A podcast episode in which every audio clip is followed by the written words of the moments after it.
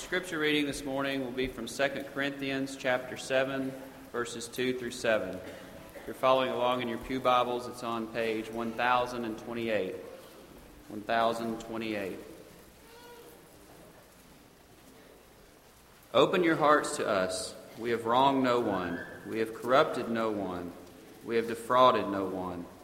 I do not say this to condemn, for I have said before that you are in our hearts, to die together and to live together. Great is my boldness of speech towards you. Great is my boasting on your behalf. I am filled with comfort. I am exceedingly joyful in all our tribulation. For indeed, when we came to Macedonia, our flesh had no rest we were troubled on every side.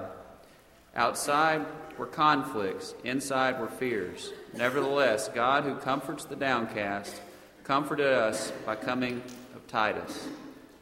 And not only by his coming, but also by the consolation by which he was comforted in you, he told us of your earnest desire, your mourning, your zeal for me, so that I rejoiced even more.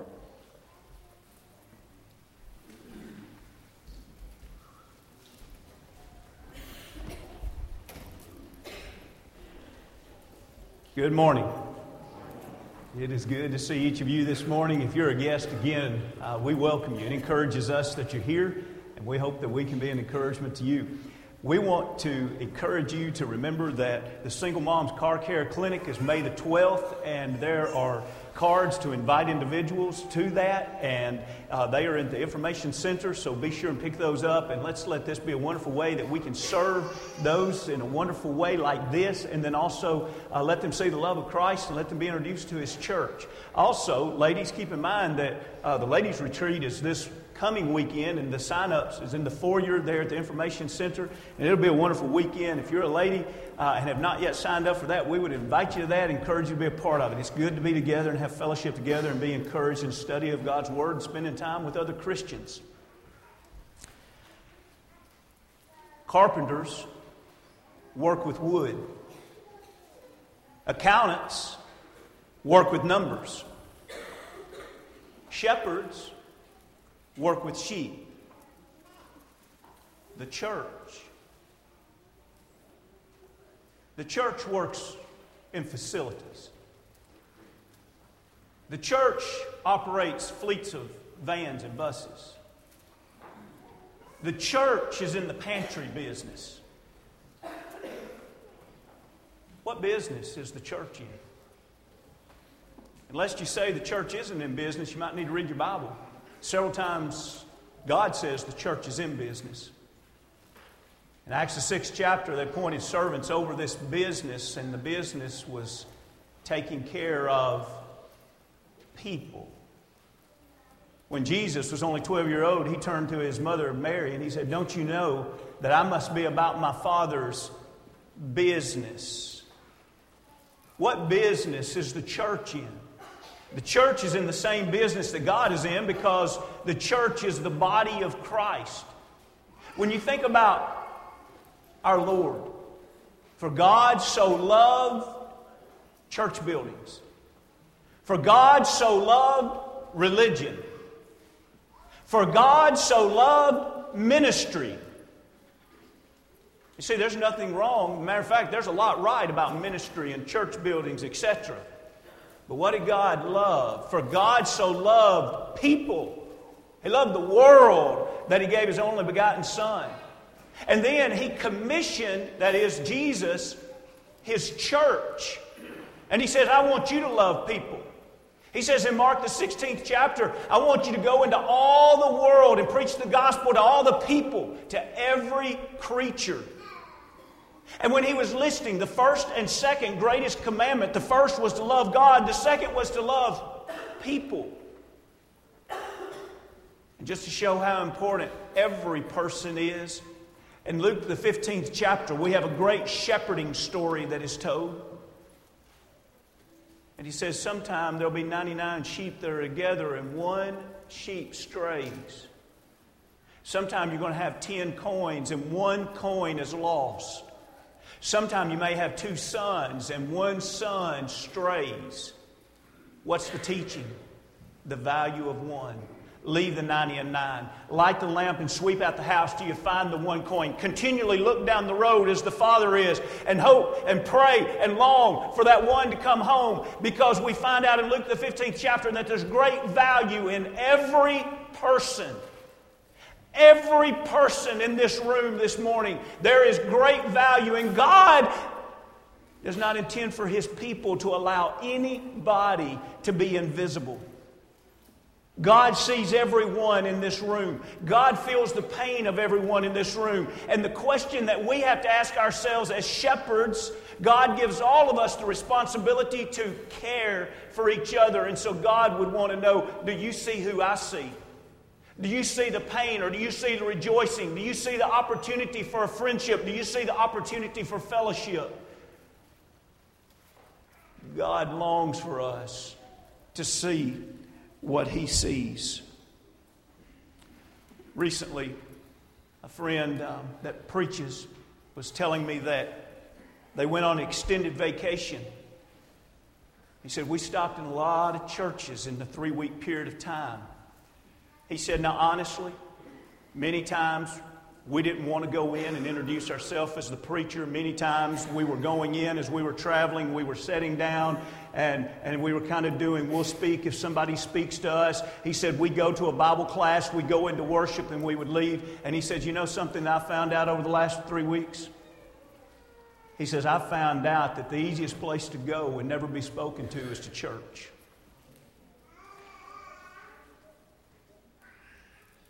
I don't think that's God's design. I don't think it's God's design that visitors would come in with that attitude. I know it's not God's design that we would have an attitude that all we're here for this morning is just to attend a religious service. Our highest priority is to worship the Almighty God. But along with that comes the importance of the assembly, or it wouldn't be commanded. We'd just worship God alone. We'd all do it on our own little islands. But there's something about assembling where we are to see each other, we're to love each other, we are to intertwine our lives with each other. And so this morning we read a passage, and, and I don't know if just in the text that you read, if you picked up on, on some of the, the concern, the great concern, and some of the heartstrings that Paul is sharing. Because you see, Paul went on his second missionary journey into Corinth. And he spent about 18 months there. And then on his third missionary journey, he spent three years in Ephesus. And while he was there, he began to hear word that there are some serious issues taking place in Corinth, and you need, you need to try to handle these issues. And you remember 1 Corinthians is laid out in a real systematic way. He just addresses problem after problem. Every chapter is a new problem. And so he writes that letter and he sends it. Well, naturally, Paul loves the Lord. Paul loves the people at Corinth so much. So what's he going to do? He's going to wait for a reply. How are they going to accept this? Are they going to turn away from him? Are they going to turn away from the Lord? He waits and he waits for a reply. A riot breaks out in Ephesus. He has to escape. He goes down into Macedonia. That's why it's mentioned in this particular chapter. And still, he had not heard a reply. But now, what he is figuring out is not only do they have some things that's doctrinally wrong, we see that in 1 Corinthians, we also see that there's things that are very immoral there. We see that in 1 Corinthians. And then when you put 1 and 2 Corinthians together, we also find out something very important. And it's important for today's study especially. False apostles had come in, and they had convinced some of the people that Paul himself was a false apostle. Paul knew what it was then to be rejected by individuals. And he knew that if they rejected him as a true apostle, they wanted to reject his doctrine. So it wasn't just a selfish matter, but it was probably the personal pain, a personal rejection. But then it's going to be the reality that if they leave my teaching, they're going to leave the Lord.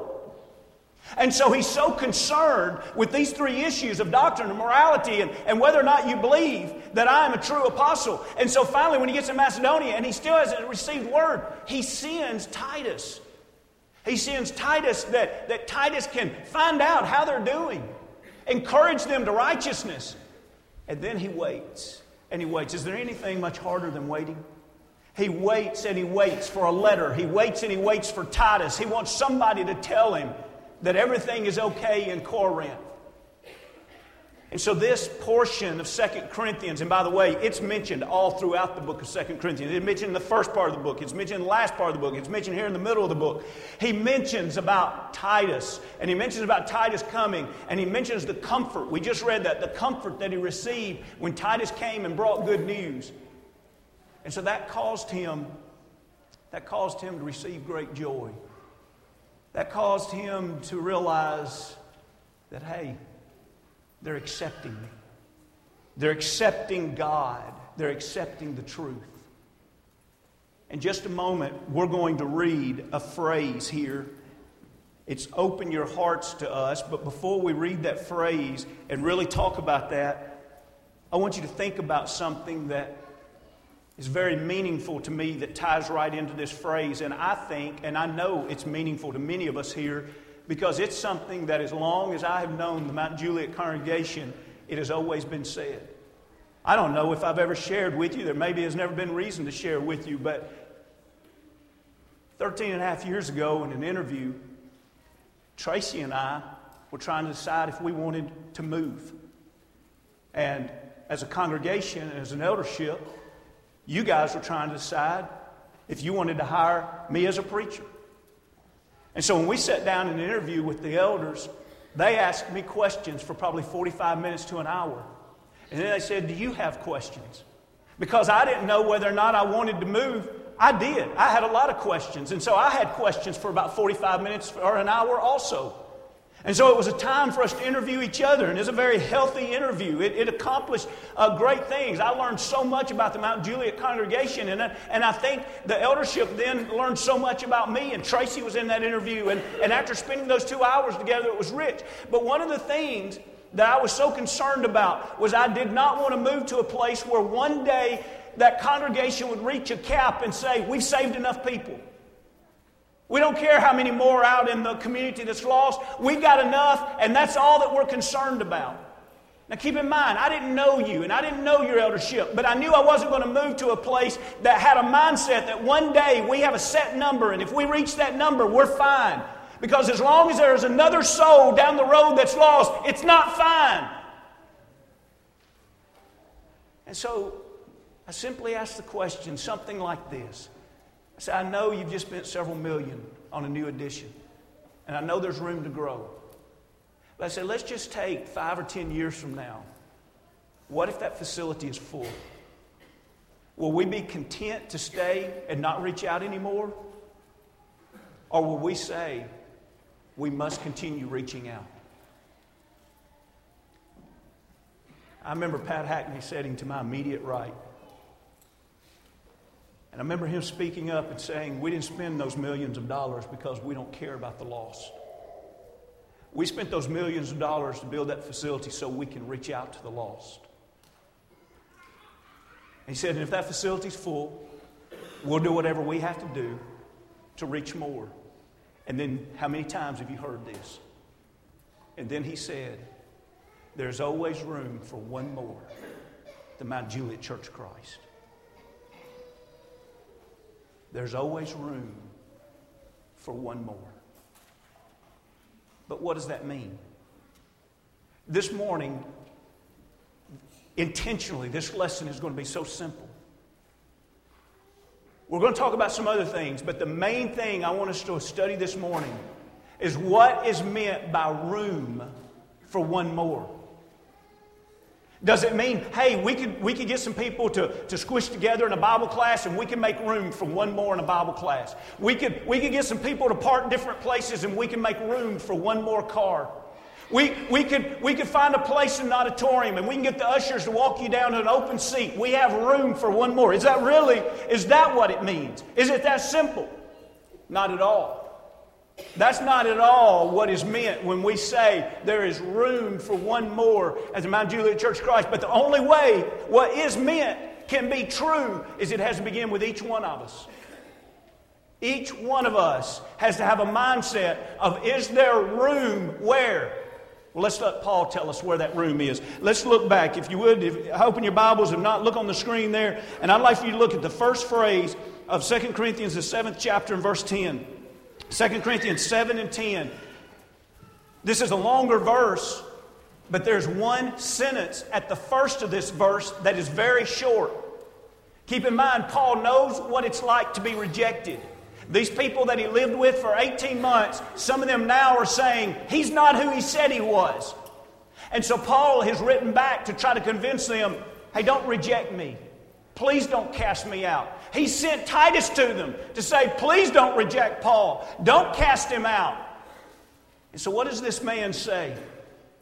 Think about this short, powerful sentence Open your hearts to us. The King James would say this same line receive us. The New American Standard probably translates this phrase the best as it combines those two, and the New American translation says, Make room for us in your hearts.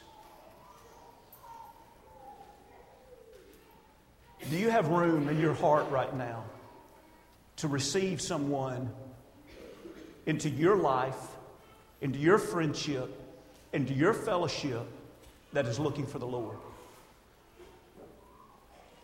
They can walk into this auditorium and they can find a seat.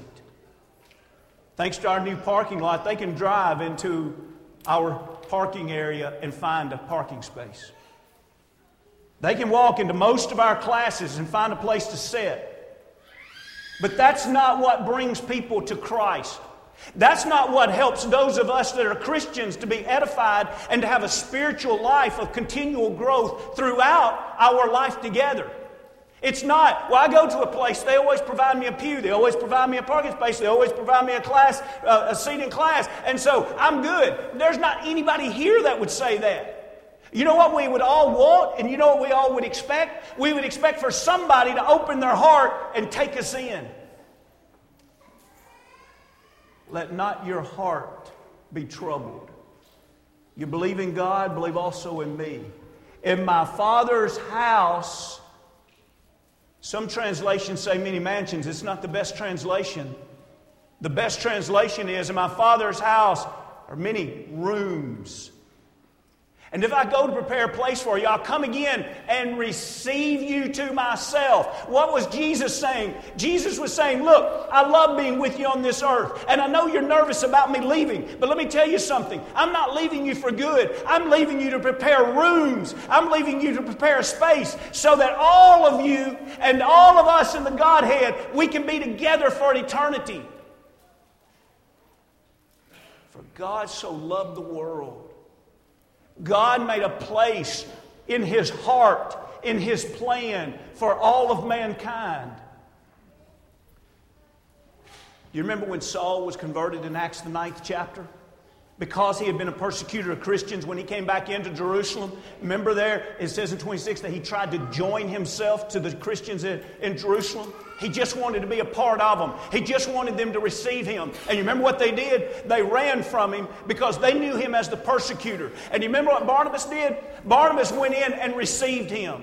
And Barnabas took him to the apostles, and he brought all of that church together there at Jerusalem. In verse 28, it literally says he was with them. Why? because Barnabas received him? Are we receiving others? I want to give you an illustration. And I just want you to think about this illustration is probably true in your life if you're a member of this congregation. And then I want you to think about what you're doing about it for somebody else that may be a guest this morning or someone that maybe has been a member for a short time but yet they are having a hard time getting to know people. For over a decade now, we've had a tradition where every other year the new elders or deacons are introduced at a retreat to each other and they, they tell things about themselves and it's just a time for them to get to know each other better. On those particular years a timeline that we keep rolled up and so now it's kind of old and raggedy but it is unrolled and it is just taped up to a wall. And on this timeline it goes it goes back many many decades and everybody that is a part of, of the eldership or a deacon or has served in the past 10 years their name is on that And, and whenever they were introduced, their name was written whatever year they came to the Mount Juliet Church of Christ. And then all of them are asked, sometimes several questions, but one question that is always asked when you and your family visited the Mount Juliet Church of Christ, who was it that had a lot to do with you becoming a member there? And all of the years and all of the times that question has been asked, there has never been a hesitation in answering it. Everybody immediately knows who it was that made them feel welcome. And they begin to go in detail. They say, you know, the first Sunday we visited, we met, and they mentioned the name. You know, they invited us to lunch or they invited us to sit with them, and, and we looked for them the very next time that we visited there. And, and really, I don't know if we'd be a member there if it were not for them. Paul, what do you want? Paul says, I'm not looking for a seat. I'm not looking for a parking space. Paul says, I'm looking for a place in your heart. Will you receive me? Listen, if you're not constantly investing in others, you're missing the business that the church is in. I know we have different personalities and different skill sets, but the bottom line is everything we do is for people. Every ministry and program that we have is not so that we can have that ministry and program alone, it's so that we can serve people. Every room in this facility is so that we can serve people. Every mission work that we do is so that we can serve people. Everything is about people. But what makes us trustworthy? In this last few minutes that we have, I'd like for you to look at the rest of verse 2. We've looked at the first phrase, open your hearts to us. And I'd like for you to look why Paul says, we are worthy of being trusted. And this is something that all of us need to be able to say. Number one, we've wronged no one. Number two, we've corrupted no one. Number three, we've cheated no one. Now, again, who is the church? Don't picture the church sitting inside these walls. It's beautiful. Assemblies are wonderful. I'm not belittling that, but the church, that's you and I all week long. You want to encourage people to come and part, come part of this body and open their hearts to us? That's what Paul is saying. Paul's saying, please open your hearts to us. There are people out in the community that we ought to have that same attitude. Please open your hearts to us. But we've got to be like Paul and be able to say, we're trustworthy. How many people do you know that worship with Mount Juliet Church Christ? And you know what you know about them? None of them have ever wronged you.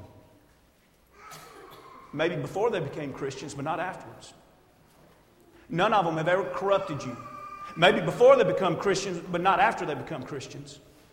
None of them have ever cheated you. Maybe before they become Christians, but not after they become Christians. Listen to me, brethren. If you're living a hypocritical life, you're closing the hearts of the people in this community, and you need to repent. One of the things that we owe to the Lord, we owe to ourselves, and we owe to everybody that we're trying to reach out to genuine and sincere faith. If someone comes here and becomes a friend of someone, they should never be wronged by a member of the Lord's body.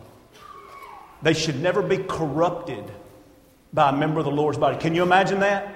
Someone visiting and becoming a part of the fellowship of the Mount Juliet Church of Christ, and then saying, you know, before I was a member there, I really didn't do some of these things that are wrong, but I began running with some of the people that are a member there, and now I find myself talking in ways I used to never talk. I find myself gossiping in ways I never gossiped. I find myself dressing in ways I never dressed. I find myself doing activities that I never did. Can you imagine that happening? Brethren, that can't happen and us please God. And so Paul says, listen, you can trust your souls with a relationship with us. Paul says, I know the false apostles have been lying, but listen, you can trust. Think about it. We have never wronged any of you. We have never corrupted any of you. We have never cheated. Cheated is dishonest gain. In other words, we have never done anything to you that you have come out in an unfavorable way. We've done things to bless you, not things to hurt you. And so, because of that, we see the focus was not on selfishness. That's when we wrong people. That's when we offend people, is when we're selfish. The focus was not on flesh, corrupt, immorality. The focus also was not upon cheating. Temporal things, we want temporal gain. You see, the focus was on eternal, the focus was on spiritual. The focus was being unselfish, the opposite of all three of those things. Well, how do you know that? Let's close this lesson by looking at the very next verse. Look what he says in verse 3. I do not say this to condemn, for I have said before that you are in our hearts to die together and to live together. See, he has said, We'd love it if you'd open your hearts to us. And now in the very next verse, he says, By the way, we've opened our hearts to you. Even though you've accused me of being a false apostle, my heart is open to you. Even though you have mistreated me in a sense, I've not mistreated you. My heart is still open to you. Listen, we love others because of our God, not because who they are. That's why it's called unconditional love. Paul could literally say, even when you mistreated me, I didn't mistreat you. Our heart is open to you. Listen, I know that in an audience this size, there's no way that all of us will be best friends and all of us will know each other intimately. But I want you to think with me just a moment. Can you look across this audience and can you honestly say, My heart is open to anyone here if I can help and I can serve you? That's what God's people, that's who they are. It's not just what they do, it's who they are. Their heart is literally open. Why? Because it is not about the temporal, it's not about the physical. What is it about? Did you notice? He said, I want us to die together and to live together. There's been a lot of poets through the years that have used that kind of interchange of words. But what's interesting is almost every time the poets use it, they say, Let us live together and die together. Why did Paul not say it that way? It's because of his priorities. Paul wasn't just talking about, hey, let's just share in a physical life together. Because you know why? I found out that when I'm a part of a fellowship of believers, my physical life is just so much better. Many of us would agree that our physical life is better because of the church, but that is not a high enough priority to become a part of the Lord's church. We become a part of the Lord's church because of the spiritual implications. Our God is worthy to be served, period. This life is temporal, period. Eternity is waiting for us. And so Paul now looks and he's urging them to accept him, not because he could say, Oh, that just put a warm blanket around me. Now I feel so much better about myself. He's urging them to accept him because he's a true apostle and they need to accept the truth. Why? Because he says, I want to die together with you. Why did he say die first, then say live? Because as Christians, we realize that the real life, the real life, is the life to come. And the only way we can have that eternal life to come is for us to live for Him now and die with Him so that we can live with Him for an eternity. You've heard me say many times. I used to tell people on the day of their baptism, this is the best day of your life. I did some funerals. And I come to realize that that is one of the best days. But the best day of an individual's life is when they've lived a faithful life to the Lord. In their last day, in their last breath,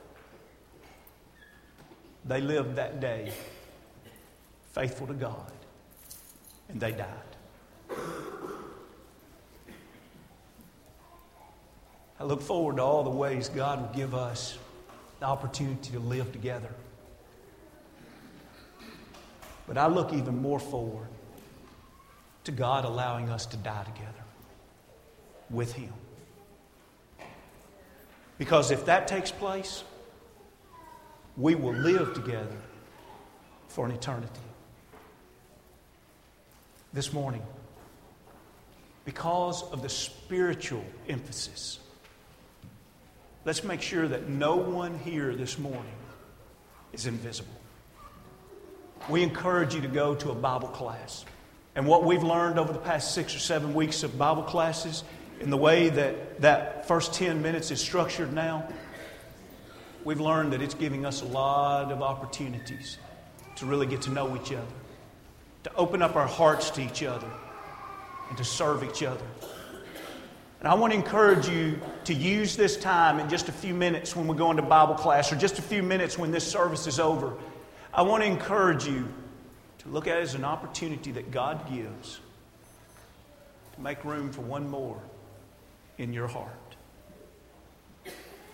There's no greater gift that God gives us an opportunity to be a part of His family. And this morning, if you're not a part of His family, why not? You can't give a good answer to that. You can give excuses, but not a good answer. This morning, are you tired of excuses? Why not become a child of God? Repent, confess before man to be baptized into Christ, and arise as a child of God. Perhaps you've become a child of God, and along the way you've lost the way. We know from Luke 15 how important you are. The Father's looking down the road, and we, as a church family, we care too. And we want to rejoice with the heavenly host. I want to be able to say this morning, and I want to be able to believe, and oh, so many of us have been praying about this, especially the last six weeks. We want you to know that here you can find a place